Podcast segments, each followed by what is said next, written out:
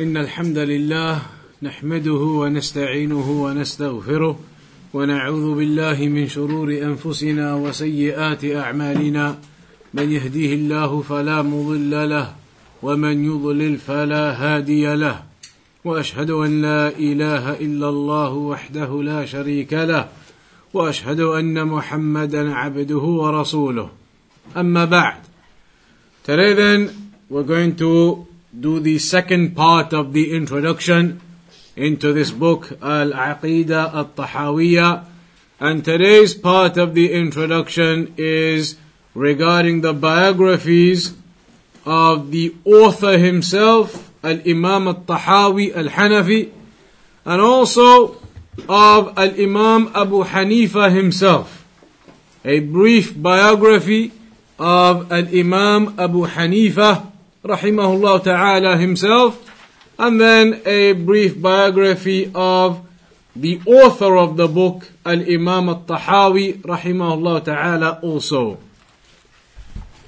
To begin with then, Al-Imam Abu Hanifa rahimahullah ta'ala he was a Nu'man the son of a Thabit ibn Zutai النعمان ابن ثابت ابن زوطي الخزاز الكوفي That was his name in brief. His name was actually An-Nu'man, the son of Thabit, Abu Hanifa. أجمعت مصادر ترجمته على ذلك ولم تختلف إلا ما رواه الصيمري عن إسماعيل بن حماد حيث قال أنا إسماعيل ابن النعمان ابن ثابت ابن النعمان ابن المرزبان Many of the people who have done the biographies of Al-Imam Abu Hanifa, they have all mentioned that his name is An-Nu'man ibn Thabit.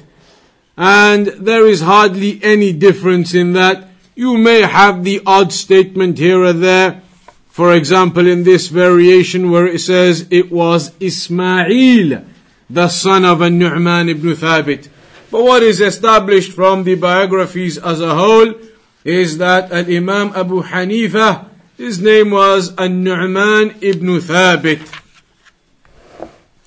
And his lineage, it is associated to Al-Khazzaz And as for his birth, ولد الإمام أبو حنيفة رحمه الله سنة ثمانين من الهجرة بالكوفة. He was born in the year 80 Hijri in Kufa في خلافة عبد الملك بن مروان. In the خلافة of عبد الملك ibn Marwan. And there are some sources that say he may have been born uh, ولد سنة إحدى وستين in the year 61 Hijri. However, what is common and understood is that he was born in the year 80 Hijri. ولد الإمام أبو حنيفة رحمه الله في الكوفة وقضى سنوات عمره الأولى فيها. الإمام أبو حنيفة was born in Kufa and the early years of his life he spent in Kufa. The early years of his life he spent there. And in the books of biographies it mentions أنه اشتغل في مبدأ أمره تاجرا في الخز وله الدكان معروف في دار عمر بن الحريث وأنه كان أمينا في تجارته لا يغش ولا يخدع أحدا حتى أصبح عريفا على الحاكة بدار الخزازين It's mentioned in his biography that in his early days he was a trader who had a, a shop and, though, and so that is what he used to engage in in the early days. That is mentioned in some of his uh, biographies that are written down by some of the sources in their books. As for his characteristics, the characteristics of Al-Imam Abu Hanifa. كان الإمام أبو حنيفة رحمه الله فصيح اللسان. It is mentioned that he was very eloquent. He was able to speak very well. He was فصيح اللسان. Excellent in his Arabic and his speaking and his speech. عذب المنطق إن تكلم. And he was very sharp and very clever in his logic when he used to talk. أحسن الناس منطقا He was from the best of the people in terms of his logic and rationale and how he used to put the points across the people.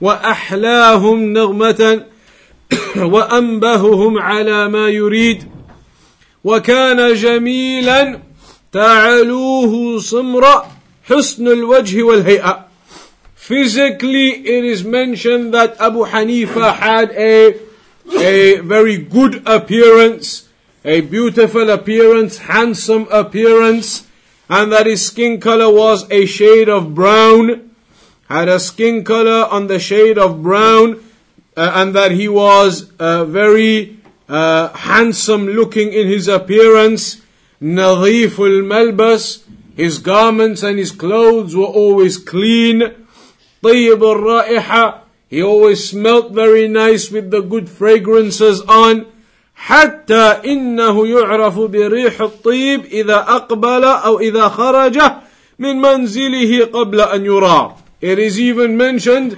that when Al-Imam Abu Hanifa used to come out of his door, even before he came out from a distance, people would recognize it's him coming from the fragrance that they would already catch. So, in terms of him himself, it's mentioned he was therefore smart and good looking in his appearance and clean clothes and nice smell and he had this good appearance al-Imam Abu Hanifa. وصفه تلميذه أبو يوسف Abu Yusuf, one of the famous students of Al-Imam Abu Hanifa, he described Al-Imam Abu Hanifa and said, كان أبو حنيفة ربعا من الرجال ليس بالقصير ولا بالطويل Abu Hanifa was medium height. He wasn't too tall and he wasn't too short. His student says Al-Imam Abu Hanifa was of a medium build, a medium height. وكان أحسن الناس منطقا وأحلاهم نغمة وأنبههم أعلى ما يريد.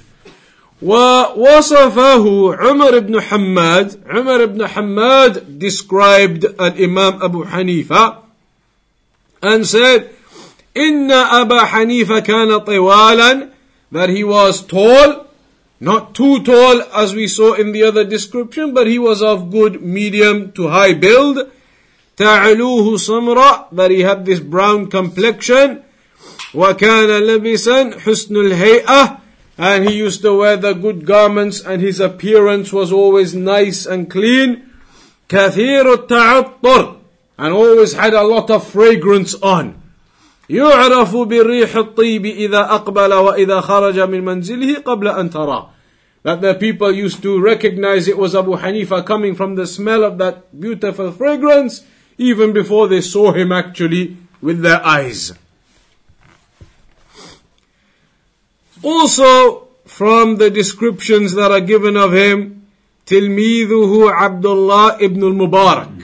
The famous Abdullah ibn al-Mubarak says, كان حسن السمت حسن الوجه حسن الثوب that he was good in his his speech and his quietness and how he used to behave in that mannerism of quietness and not being overly talkative, etc.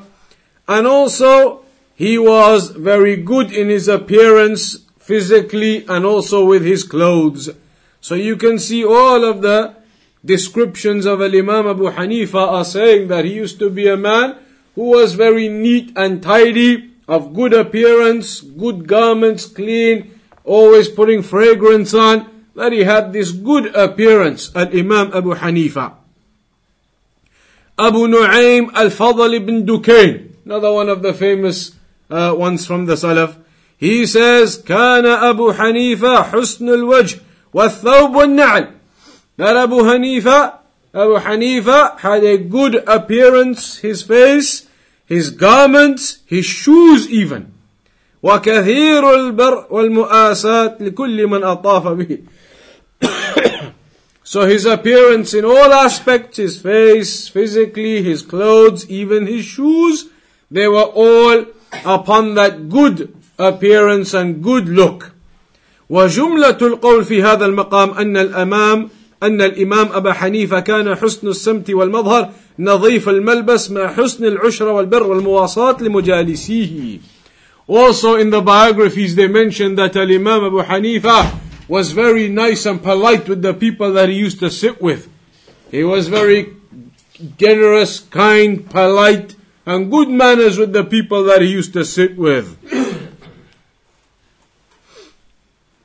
As for his moral characteristics, those were more like his physical characteristics.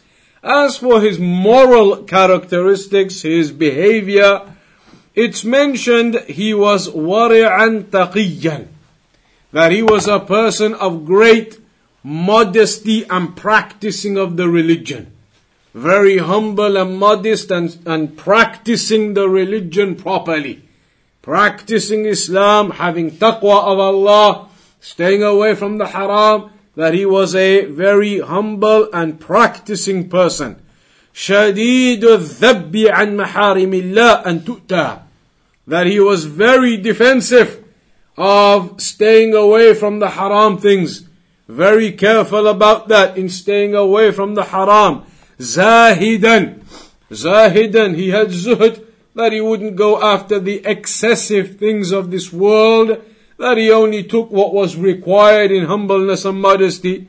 عرضت عليه الدنيا والأموال العظيمة فنبذها وراء ظهره. during his lifetime, the riches of the world came to him. But he wasn't interested in the riches and the wealth and those affairs of this world.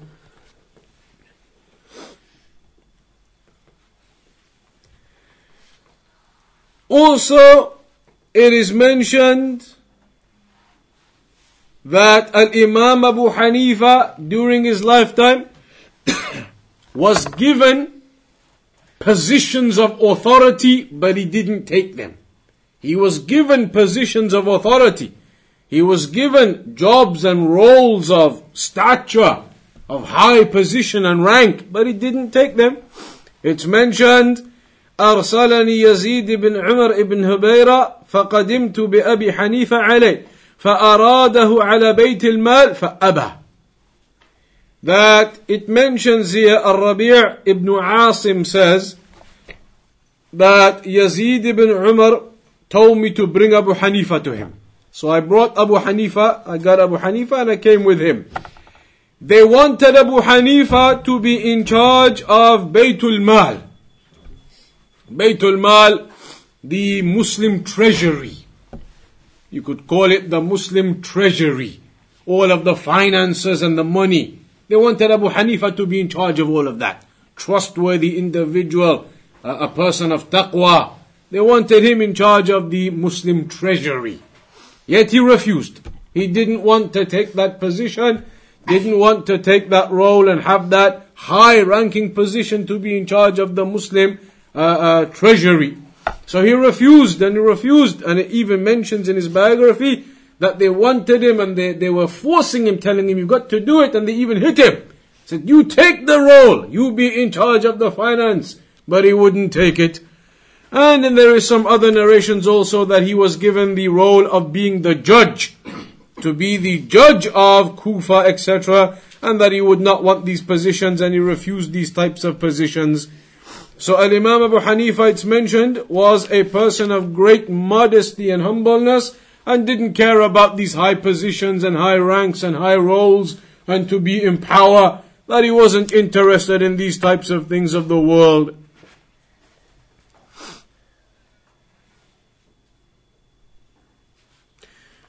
ولعل رفضه لهذا المنصب يعود إلى جملة أسباب منها and maybe Abu Hanifa refused these positions and these roles. Perhaps it was because خوفه من Allah, his fear of Allah subhanahu wa ta'ala, that maybe he may not do justice to this great responsibility, etc. So maybe that was the reason he didn't take it.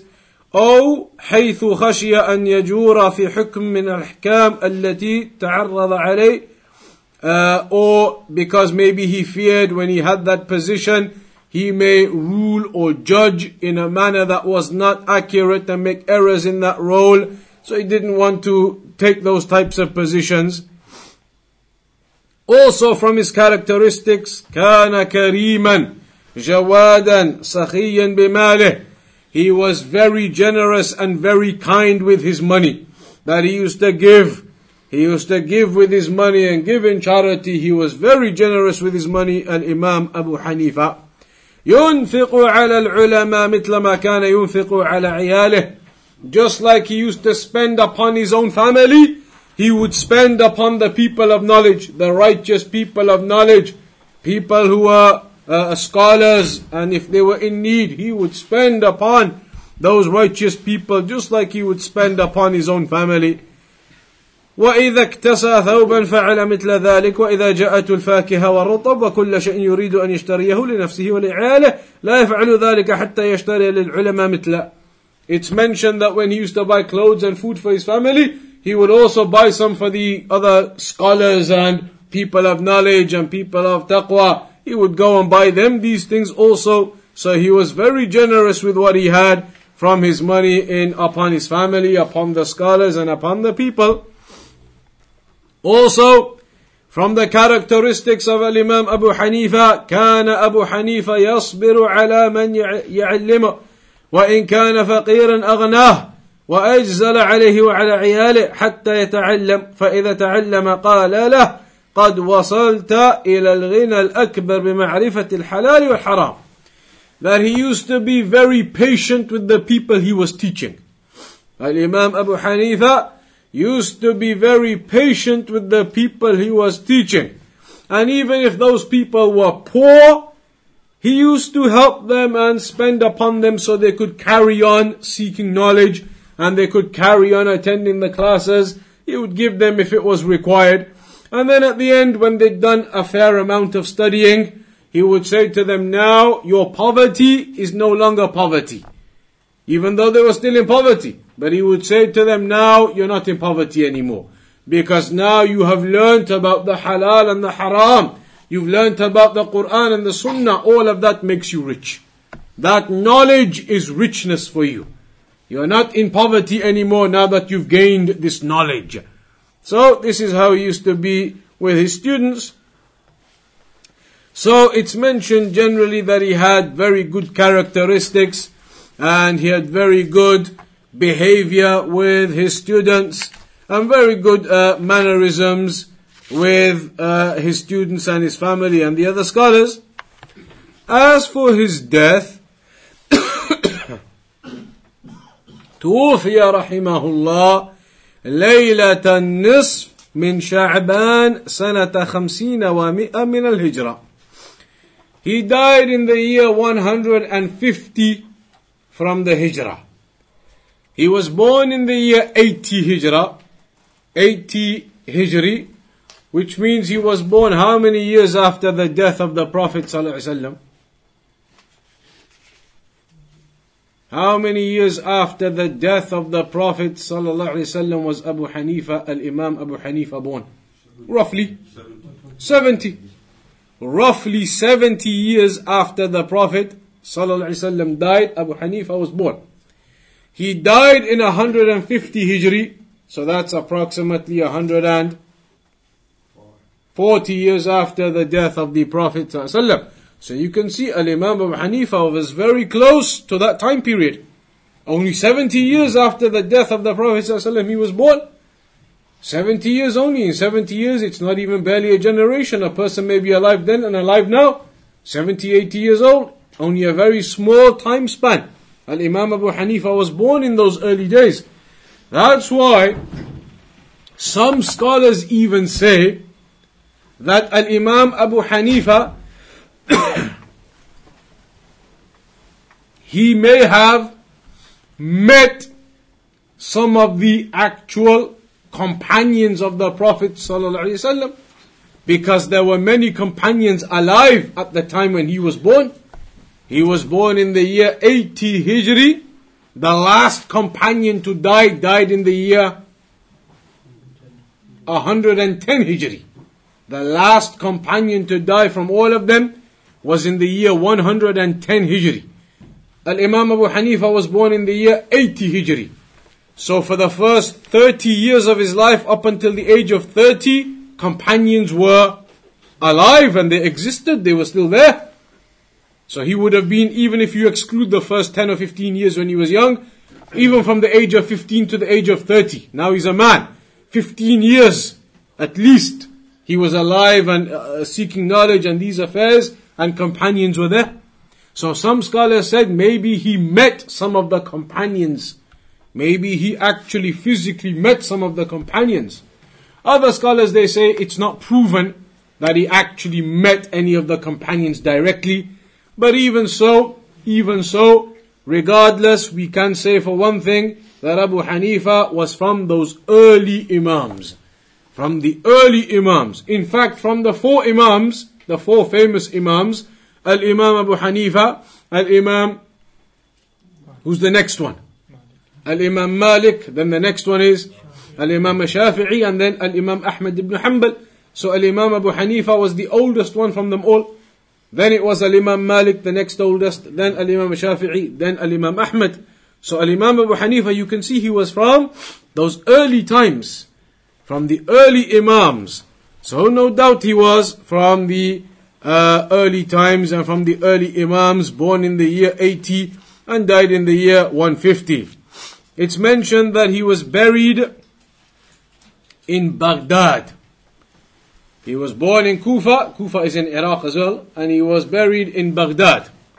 Buried in Baghdad, that's where Al Imam Abu Hanifa was buried.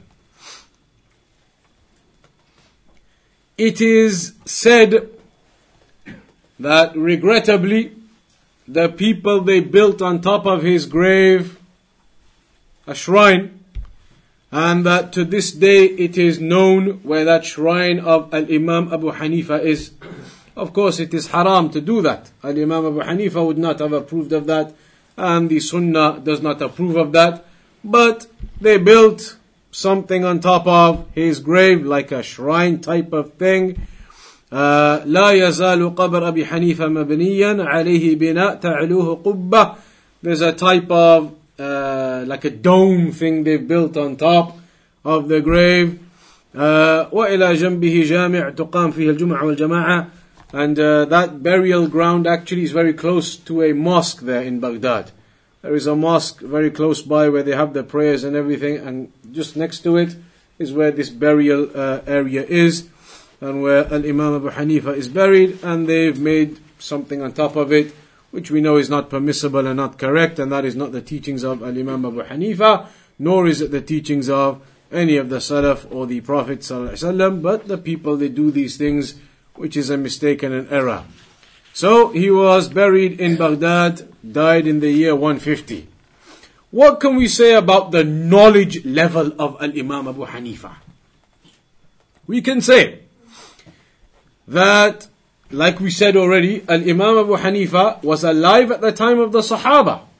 Companions of the Prophet ﷺ were alive when Al Imam Abu Hanifa was alive at the same time. For example, people like Anas ibn Malik. Anas ibn Malik radiallahu anhu, he died late on. So he was alive at the time when Al Imam Abu Hanifa was alive. Or rather, Al Imam Abu Hanifa was alive at the time when Anas ibn Malik was still alive. Abdullah ibn Abi Awfa, another example. However, as we said, it is not proven that Al Imam Abu Hanifa took knowledge directly from companions, that he went and sat with companions, that is not proven. Uh, so, at the younger age, like we said, at the younger age, he was preoccupied with some of this business that he had and this shop that he had. In the younger days, he was preoccupied with those types of things. But then, as he grew older, as he grew older, then of course he started to realize regarding the affairs of knowledge and started seeking that knowledge.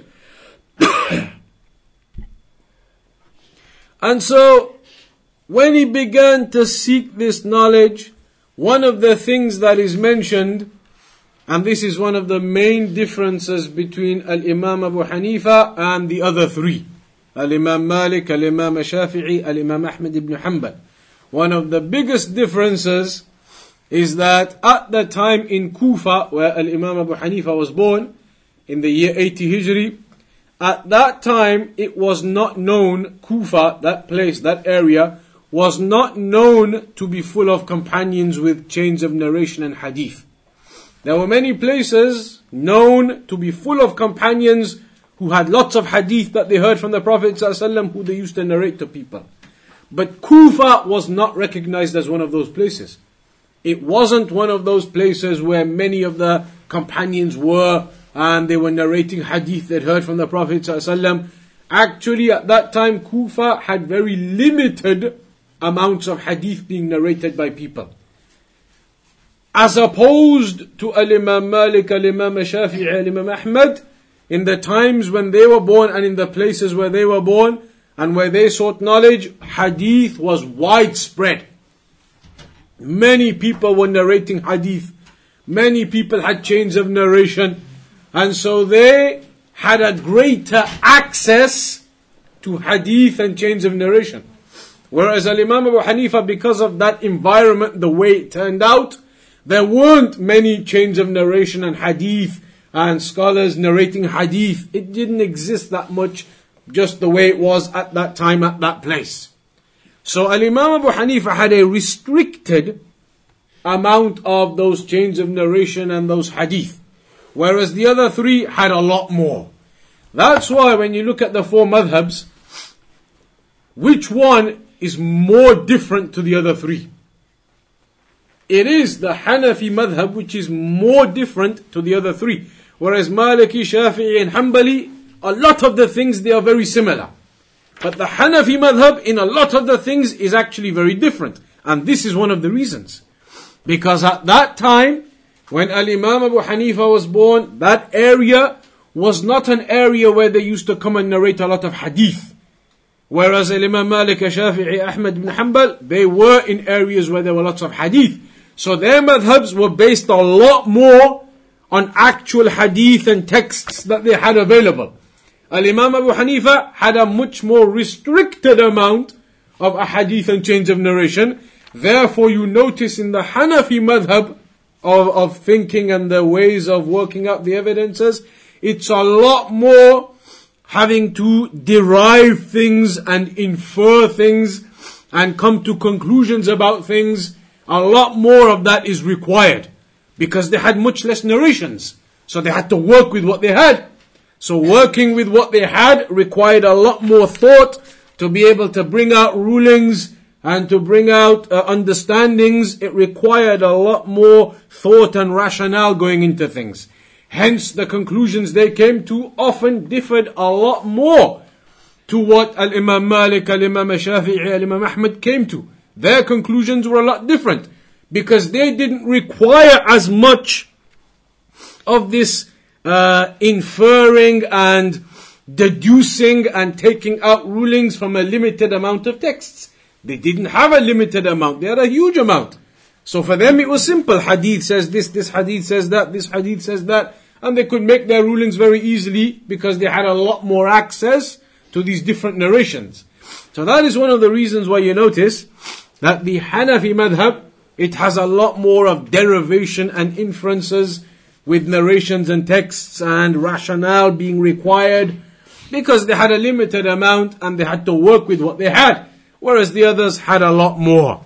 So that is one of the things mentioned about the environment that Imam Abu Hanifa grew up in, that it was not an environment of hadith. That was limited, it just so happened at that time at that place, Kufa. Who were his scholars though that he learned from? We said that he was alive at the time of the companions, but it's not necessarily proven that he took knowledge from them. لكنه لم يجد في حال نشأته من يرشده لطلب العلم والأخذ عمن كان يمكنه السماع ممن أدرك منهم فاشتغل بالبيع والشراء إلى أن قيض الله تعالى له الإمام الشعبي فنبهه وحثه على الاشتغال بالعلم فأخذ من مشايخ وقته ما امتازوا به من العلوم So in his early days, like we said, nobody really pushed him to seeking knowledge and, and learning from his very younger days.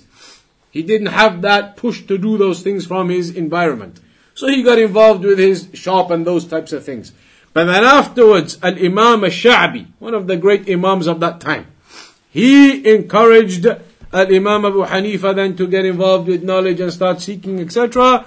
And so that's when Al Imam Abu Hanifa started to seek all of this knowledge. And when you look at the mashayikh that Al Imam Abu Hanifa learned from, you will see a whole list of the names from the people who were from the Salaf. A whole list of names from the people of the Salaf. Muhammad ibn al-Munkadir, Ismail ibn Abdul Malik, ibn Abi Saghairat, wa Jabal ibn Sahim. There's a whole list. Hamad ibn Abi Sulaiman, Khalid ibn Alqama, Rabi'a ibn Abi Abdurrahman.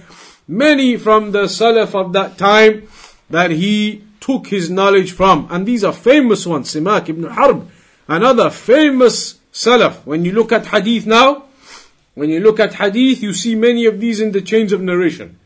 Many of these were narrators of hadith. Many of them had chains of narration. But as we said, his contact with many of the mashayikh of Hadith was limited at the time, even though there were obviously mashayikh from his scholars who had those chains of narrations and narrations. So he took from a great number of these scholars of that time. The most famous ones, you could say Hamad ibn Abi Sulaiman, one of the famous uh, scholars of that time. You could say Zayd ibn Ali ibn al-Husayn ibn Ali ibn Abi Talib. So that is then who? Zayd, the son of Ali, the son of al-Husayn, the son of Ali ibn Abi Talib, the great grandson of Ali ibn Abi Talib. That was one of the scholars of Al Imam Abu Hanifa. Took knowledge from Zayd, who was the grandson of Al Hussein, who was the son of Ali ibn Abi Talib. Also from the famous Salaf, you'll hear these names everywhere. Ata ibn Abi Rabah, another one of the famous Salaf. Adi ibn Thabit. Again, you'll hear this name a lot when you look into the books of the Salaf, Adi ibn Thabit. So you have a lot. Qatada ibn Di'ama, one of the most famous. Qatada ibn Di'ama, you'll see him in the chains of narration in hadith everywhere as well. Qatada ibn Di'ama, Qais ibn Muslim, uh, and also Muhammad, the son of Ali, the son of Al-Hussein, the son of Ali ibn Abi Talib. Another one of the great grandsons of Ali ibn Abi Talib. So you can see that his scholars, they were famous scholars that he took knowledge from. Who were his students? Who were the students of Al Imam Abu Hanifa? Again, they were many. أخذ العلم عن الإمام أبي حنيفة كثيرون من محدثين وفقهاء.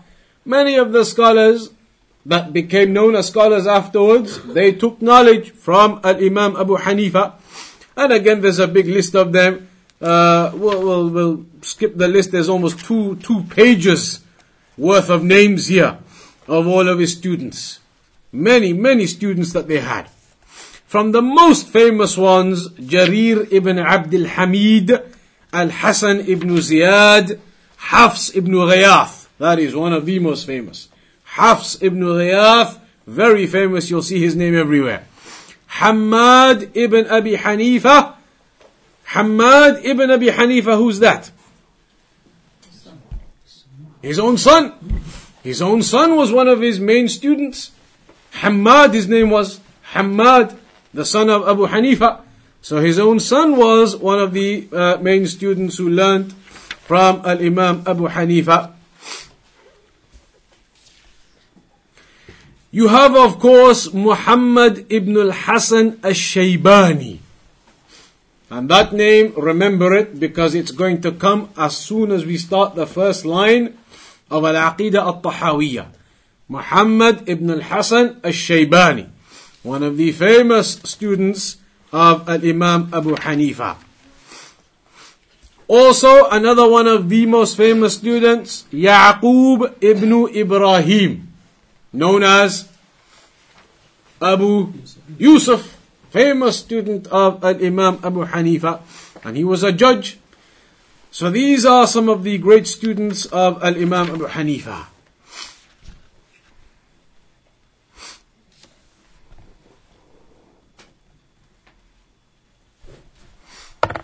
In terms of the, the knowledge that Imam Abu Hanifa had, أراد الله بالإمام خيرا. Allah wanted goodness for Al-Imam Abu Hanifa. So Al-Imam Abu Hanifa, he left the speech and the way of the people of Kalam. This is something which existed in those times. What you may basically call philosophers. There were people who were philosophers. So when it came to uh, understanding who Allah is, those philosophers were using their philosophy in trying to understand the names and attributes of Allah, and they had all types of philosophy that they would use, all taken from the olden days, from the Greeks and those types of people. So many of that type of philosophical people existed. However, Al Imam Abu Hanifa didn't get involved and become like them. He didn't become one of these philosophical types of people talking about names and attributes like the people of deviation. He did not become like that. Allah wanted goodness for Al Imam Abu Hanifa, so he learned the knowledge from those famous mashayikh upon the correct way of the Quran and the Sunnah. فاتصل بالعلماء من محدثين وفقهاء يأخذ عنهم so he connected with the scholars, famous scholars of hadith and fiqh, and he started learning from them, from those famous scholars. من أجل ذلك نرى الإمام يجيب الخليفة العباس المنصور لما سأله يا نعمان عمن أخذت العلم قال عن أصحاب عمر عن عمر وعن أصحاب علي عن علي وعن أصحاب عبد الله بن عبد عن عبد الله وما كان في وقت ابن عباس على وجه الأرض أعلم منه قال لقد استوثقت لنفس لنفسك استوقفت لنفسك He was asked, Al-Imam Abu Hanifa was asked, where did you take your knowledge from? And so he quoted, he said, from the companions of Umar, from Umar, and from Ali, from Ali, and from Abdullah, from Abdullah. وما كان في وقت ابن عباس على وجه الأرض أعلم منه. And there was nobody more knowledgeable than Ibn Abbas at those earlier times. So he said, I took the knowledge from the companions of Ibn Abbas, indicating that the knowledge came from the true and correct source. In one narration he says, I took knowledge from Hamad, from Ibrahim, from Umar ibn al-Khattab and Ali ibn Abi Talib. That was his connection. He took from Hamad, who studied from Ibrahim, who studied from Umar ibn Khattab and Ali ibn Abi Talib. So he had great scholars upon the way of the Quran and the Sunnah. And that's why other scholars like Abdullah ibn al-Mubarak, they made statements like, Abu Hanifa afqahun nas. Al-Imam Abu Hanifa is the most knowledgeable of the people in the fiqh, in the understanding. So you get a lot of this praise from the scholars regarding Al-Imam Abu Hanifa. As for hadith, then like we've said before, the level of knowledge regarding hadith was limited at that time, was limited at that time. اشتغل الإمام أبو حنيفة بطلب العلم وبطلب علم الحديث بعد سنة مئة للهجرة. He started seeking knowledge of hadith after the year 100 Hijri. So by now how old was he? In his 20s. He got into his 20s when he started seeking knowledge of hadith. He was into his 20s by that time. فسمع الحديث من شيوخ أجلاء كثيرين تقدم ذكر بعضهم وارتحل في سبيل ذلك ومع هذا فهو مقل في رواية الحديث ولعل السبب في ذلك تشدده في الرواية فهو لا يرى الرواية إلا لمن يحفظ قال ابن صلاح شدد قوم في الرواية فأفرطوه وتساهل فيها آخرون ففرطوا ومن التشدد مذهب من قال لا حجة إلا فيما رواه الراوي من حفظه وذلك مروي عن مالك وأبي حنيفة Another one of the reasons why Al Imam Abu Hanifa didn't have that many hadith and narrations that he narrated, whereas Al Imam Malik, Shafi, Ahmad, they have thousands and thousands that they narrated. But Al Imam Abu Hanifa didn't narrate that many hadith. One of the reasons as well, on top of the fact that it wasn't that widespread in the area at the time anyway, another reason was that Al Imam Abu Hanifa was very strict on his condition of narrating hadith. He would say that I will only narrate the hadith from somebody who has absolutely memorized it from their memory, they can tell me. We know many of the scholars of hadith used to narrate not from memory but from what they had written down as well. But they used to be very strict. In fact, many of the scholars said Al Imam Abu Hanifa was too strict about hadith. And as a consequence, he had to leave many hadith because he felt those narrations weren't up to standard. And in reality, they were. All the other scholars of hadith, when they saw them and they checked them, they were. But Al Imam Abu Hanifa took it a level higher, so strict, as a consequence, he had to excuse a lot of the narrations. So maybe that is another one of the reasons why he did not have the access to as many hadith. وذكر صالح سببا آخر وهو انشغال الإمام أبو حنيفة باستنباط المسائل من الأدلة يقول إنما قلت الرواية عنه لاشتغاله عن الرواية باستنباط المسائل من الأدلة كما كان أجلاء الصحابة كأبي بكر وعمر وغيرهم يشتغلون بالعمل عن الرواية The other reason is perhaps that he was very much involved in looking at issues and deriving rulings and working out the rulings of fiqh. He was so busy with doing that with the narrations he had that he didn't get involved in going and getting other narrations of hadith and chains of narration and getting involved with the muhaddithin like that. Because he was so engrossed in the issues of fiqh and rulings of fiqh that he didn't get involved as much in hadith and chains of narration. That is another possibility. So the point there is, as we said, that Al Imam Abu Hanifa, he had very few chains of narration and hadith compared to Al Imam Malik, Al Imam Shafi'i, Al Imam Ahmad, and maybe that is one of the reasons why the Hanafi madhab differs quite a lot from the methods of the other three. Even though you notice, that doesn't mean that the Hanafi madhab is wrong, doesn't mean that. Many parts of the Hanafi madhab, you know, Shaykh al-Islam ibn Taymiyyah, Shaykh al-Islam ibn Taymiyyah in many of the issues, many issues, he picks which madhab? The Hanafi madhab. Shaykh al-Islam ibn Taymiyyah. You go to all of these Hanafis now, they say Shaykh al-Islam this and Shaykh al-Islam that. And they don't even know that Shaykh al-Islam actually, Shaykh al-Islam ibn Taymiyyah actually in many issues preferred the Hanafi madhab. You look at the books of Shaykh al-Islam, he says this issue of fiqh, al-Imam Abu Hanifa correct. This issue of fiqh, I choose the opinion of the Hanafis. Many times. Many times. So the madhab of the Hanafi madhab doesn't mean it's wrong. All of the four madhahib have things which are correct and they have things which are incorrect. Nobody is going to say that any one of the four madhabs is 100% accurate. Al Imam Ahmad had some things that may not be quite accurate. Al Imam Malik had some things that may not be quite accurate in some parts. Al Imam Shafi'i maybe some parts. Al Imam Abu Hanifa some parts. That's why you can't just blindly follow one madhab. That's why all of the four imams themselves said that if you ever find any hadith which goes against what I've said in my madhab, then forget about what I've said in my madhab, follow the hadith. If you see a hadith now and it goes against what the madhab says, what do you do? Follow the hadith, follow the Prophet ﷺ, or say, no, I'm going to stick to my madhab anyway. How can you do that? What are you going to say on the day of judgment?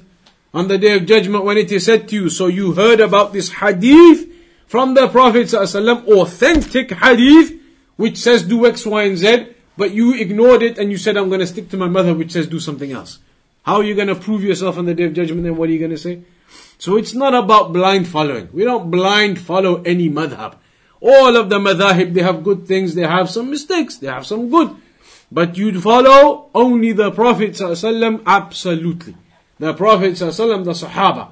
You follow the madhahib, but where you see that there is some error and the sunnah says something else clearly, then you don't blindly carry on following the madhab in that, then you follow the sunnah. So here, we can see from this brief biography that Al Imam Abu Hanifa was a great alim and he was a great man and he was somebody who was practicing of the sunnah of the Quran. Even when it came to uh, the innovators, Al Imam Abu Hanifa was strict on the innovators. He was strict on the innovators and the narrations of the innovators. So these are all some of the basics uh, regarding Al Imam Abu Hanifa. Shaykh al-Islam Ibn Taymiyyah said about him, Shaykh al-Islam Ibn Taymiyyah said about al-Imam Abu Hanifa, he said, إن أبا حنيفة وإن كان الناس خالفوه في أشياء وأنكروها عليه فلا يستريب أحد في فقهه وفهمه وعلمه. Look at what Ibn Taymiyyah said about al-Imam Abu Hanifa.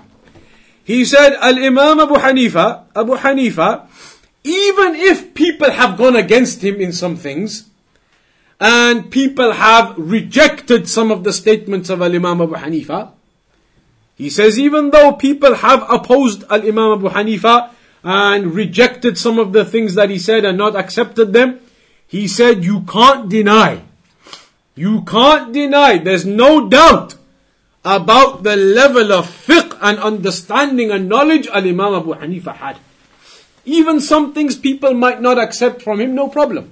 He says you can't deny though how much knowledge and understanding, how much knowledge, understanding, comprehension, and on uh, the, the level of ability Al-Imam Abu Hanifa had.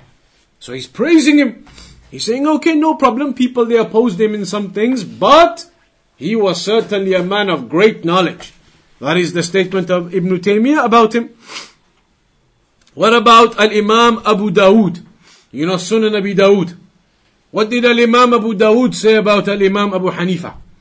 Al Imam Abu Dawood said, رحم الله مالكا كان إماما رحم الله شافعي كان إماما رحم الله أبا حنيفة كان إماما He said, May Allah have mercy upon Al Imam Abu Hanifa. Indeed, he was an Imam. Imam Abu Dawood said that. Imam Abu Hanifa was indeed an Imam. May Allah have mercy upon him. What about Ahmad ibn Hanbal? One of the other four madhabs. What did Ahmad ibn Hanbal say about Imam Abu Hanifa? He said, هو من العلم والورع والزهد وإيثار الدار الآخرة بمحل ولقد ضرب بالصياط على أن يلي القضاء لأبي جعفر المنصور فلم يفعل Farahmatullahi alayh. He said, Al-Imam Ahmad ibn Hanbal said, that Al-Imam Abu Hanifa, when it comes to modesty and humbleness and uh, not bothering with the luxuries of the world and giving priority to the hereafter over anything in this world, when it comes to those things, he says Al-Imam Abu Hanifa was at a, he was at a position. Meaning that he was somebody very high upon that. He didn't care about this world, he was only caring about the hereafter. He didn't care about position and, and rank, he was only worried about the hereafter. Al Imam Ahmad ibn Hanbal praises Al Imam Abu Hanifa by saying this. Then he goes on to mention that story. Ahmad ibn Hanbal says, Al Imam Abu Hanifa was even beaten to be to take the positions and the roles, but he refused. So may the mercy of Allah be upon him. فَرَحْمَةُ اللَّهِ عَلَيْهِ Look at how the scholars of the Sunnah are praising Al Imam Abu Hanifa. Ahmad ibn Hanbal, Abu Dawood, praising Al Imam Abu Hanifa, Shaykh al Islam ibn Taymiyyah. Also Al Imam al Zahabi. You may have heard of Al Imam al Zahabi. He said, Kana Imaman. Abu Hanifa was an Imam. Wara'an. That he was somebody very precautious with his religion and very humble with his religion and very had much much taqwa regarding his religion. Aliman, he was a great scholar. Muta'abbidan kabir shan A great worshipper of Allah, worshipping Allah upon obedience and practicing the religion. لا يقبل جوائز السلطان he said Al Imam Abu Hanifa never used to accept gifts from the rulers. All of the scholars are saying this about him. He wasn't bothered about gifts and prizes and position and rank and money at all. Never had any care for those types of things. So look at how the scholars of the Sunnah, famous scholars are praising him. Famous scholars praising Al-Imam Abu Hanifa. Al-Imam Abu Hanifa wrote some books too. He wrote some books. Some of the books that he wrote, the famous one, Al-Fiqh Al-Akbar. There is a famous book written by Al-Imam Abu Hanifa, Al-Fiqh Al-Akbar. Uh, and there are others as well beyond that, but that is the famous one where he talks about some of the principles of the religion. So that is Al-Imam Abu Hanifa.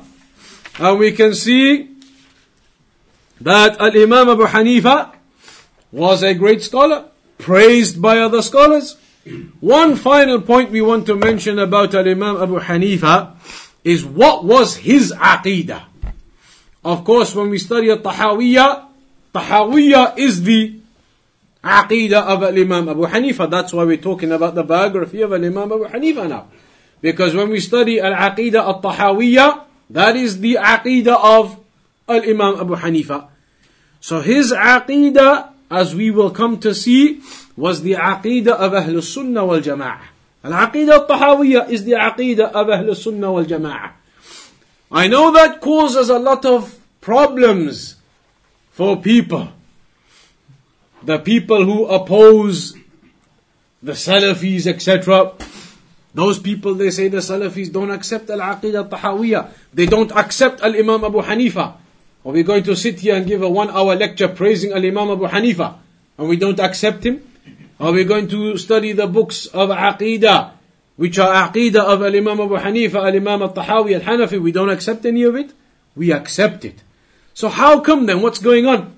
What's going on, you will see, is that people have not understood this aqidah properly.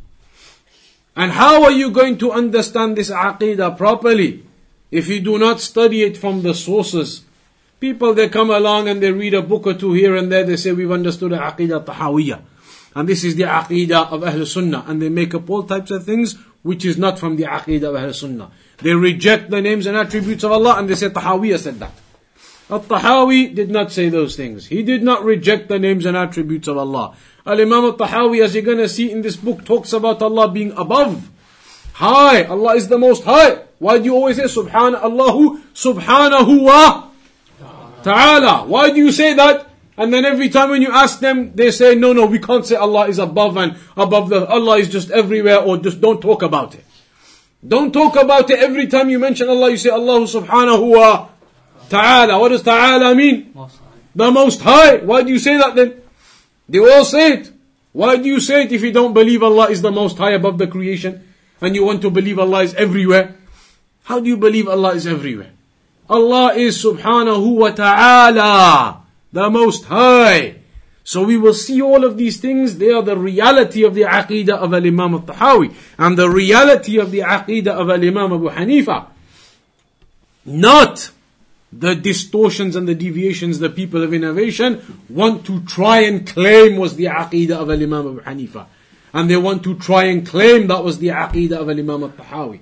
We're going to read exactly in Arabic all of the speech because Al-Imam al-Tahawi, he wrote it in Arabic We'll read the Arabic Aqidah and we'll explain it and translate it, everything word for word, so you can see exactly what was the Aqidah of Imam al Tahawi. And we'll also therefore understand the Aqidah of Imam Abu Hanifa, uh, and that this was the Aqidah of Ahlul Sunnah wal Jama'ah. Quickly then, just to round off today, then a quick look at the biography of Al Imam al Tahawi. A quick look at the biography of Al-Imam al-Tahawi.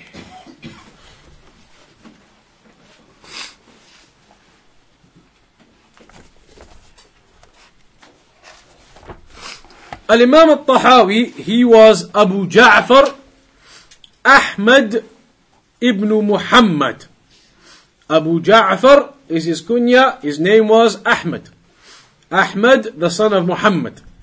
He was called Ahmed, his father was called Muhammad, That is Al Imam Al Tahawi. And he was which nationality from the countries that we know of now?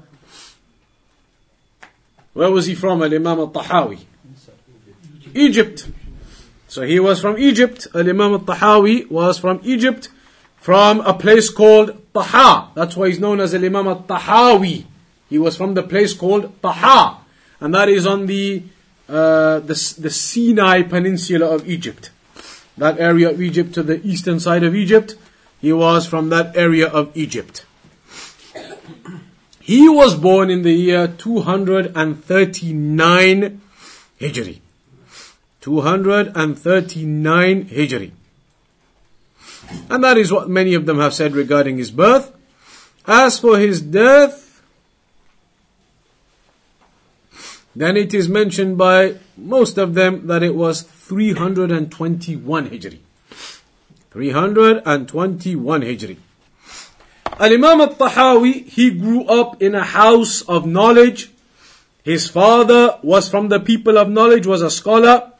His mother, the mother of Al-Imam al-Tahawi, was actually considered to be from the students of the mother of Al-Imam al-Tahawi was considered to be from the students of who did she used to study from? Al Shafi'i.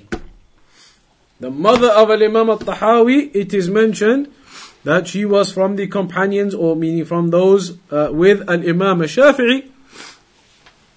She used to attend the classes of Al-Imam Shafi'i. Also, there is his uncle, another famous scholar, his mum's brother, uh, another famous scholar, Al-Imam Al-Muzani. He has many books as well, you'll find his books also.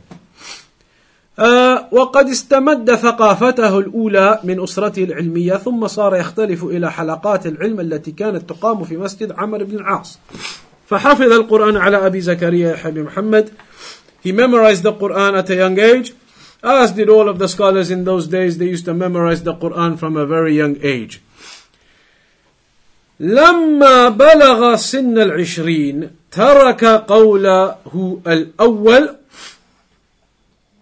وتحول إلى منهج أبي حنيفة في التفقه وكان السبب في هذا التحول جملة أمور So his mother was from the students of Imam al-Shafi'i.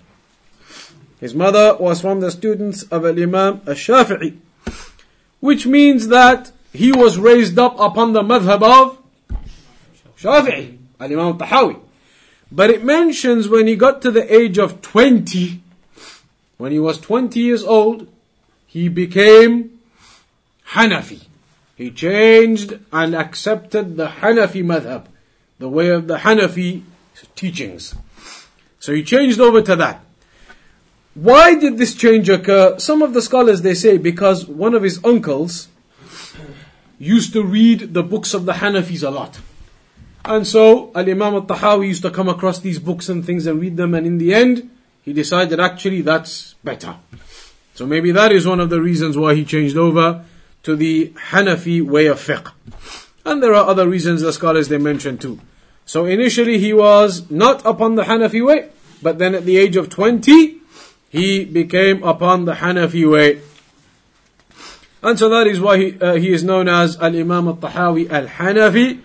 Uh, and he similarly had many great scholars and many great students from his great scholars, the likes of Abu Zur'a, uh, Abd Rahman ibn Amr al-Dimashqi, uh, Al-Rabi' ibn Sulaiman, Yunus ibn Abd al-Ala. They are all famous names. Again, you'll hear them a lot from the famous scholars. As for the people of knowledge, what did they say about Al-Imam al-Tahawi? As-Sam'ani, for example, he said Imam al-Tahawi was an imam.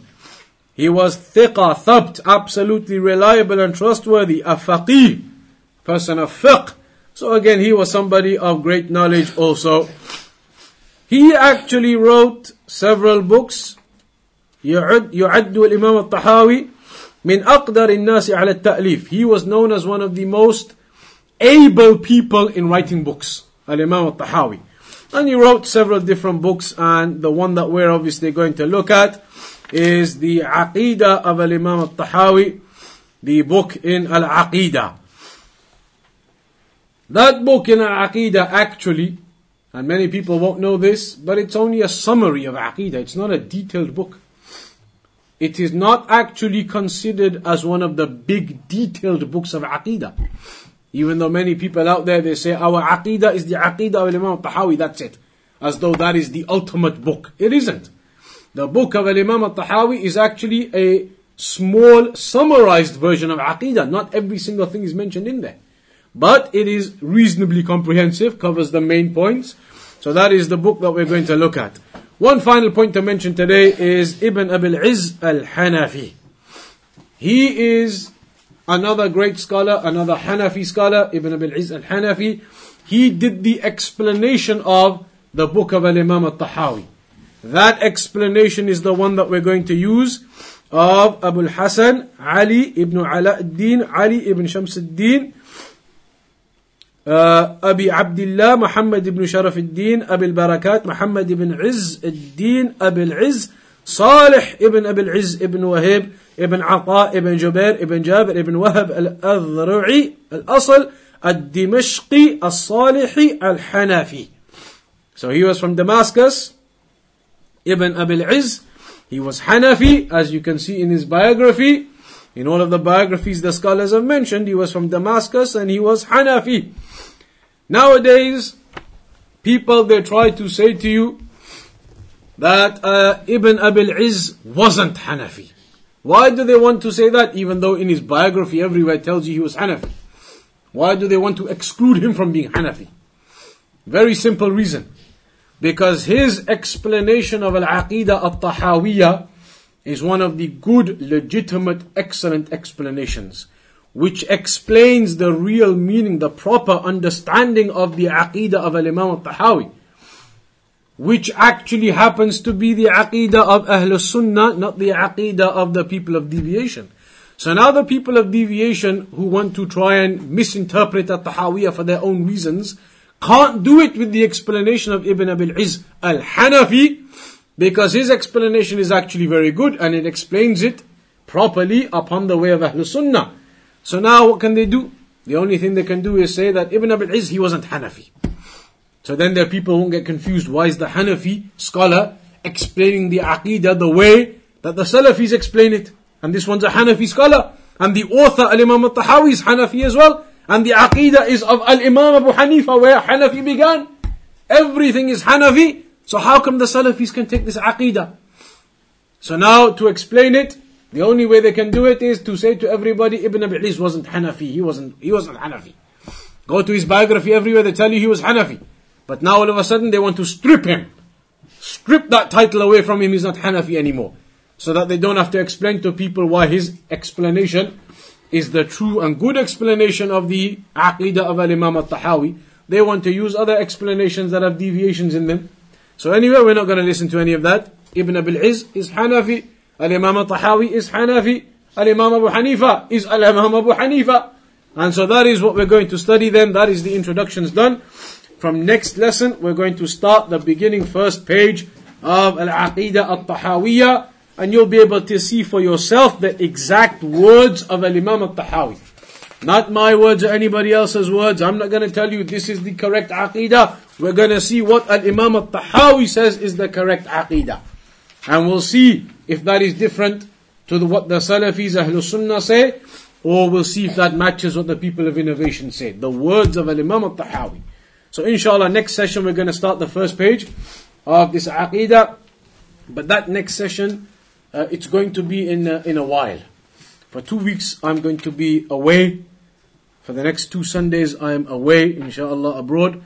So the class is going to resume in three weeks' time which is I think February 25th. I think. February 25th. That's going to be the next class. There may be some other classes in the meantime. Uh, there may be some other classes, inshallah. Uh, uh, another one of the brothers will come and do some other classes, some other topics in the meantime. So classes will still be on, inshallah. But we'll carry on with this, the first page of Al-Aqidah Al-Tahawiyah from February 25th, inshallah, in three Sundays' time. So we'll conclude from that tonight then. وصلى الله على نبينا محمد وعلى آله وصحبه أجمعين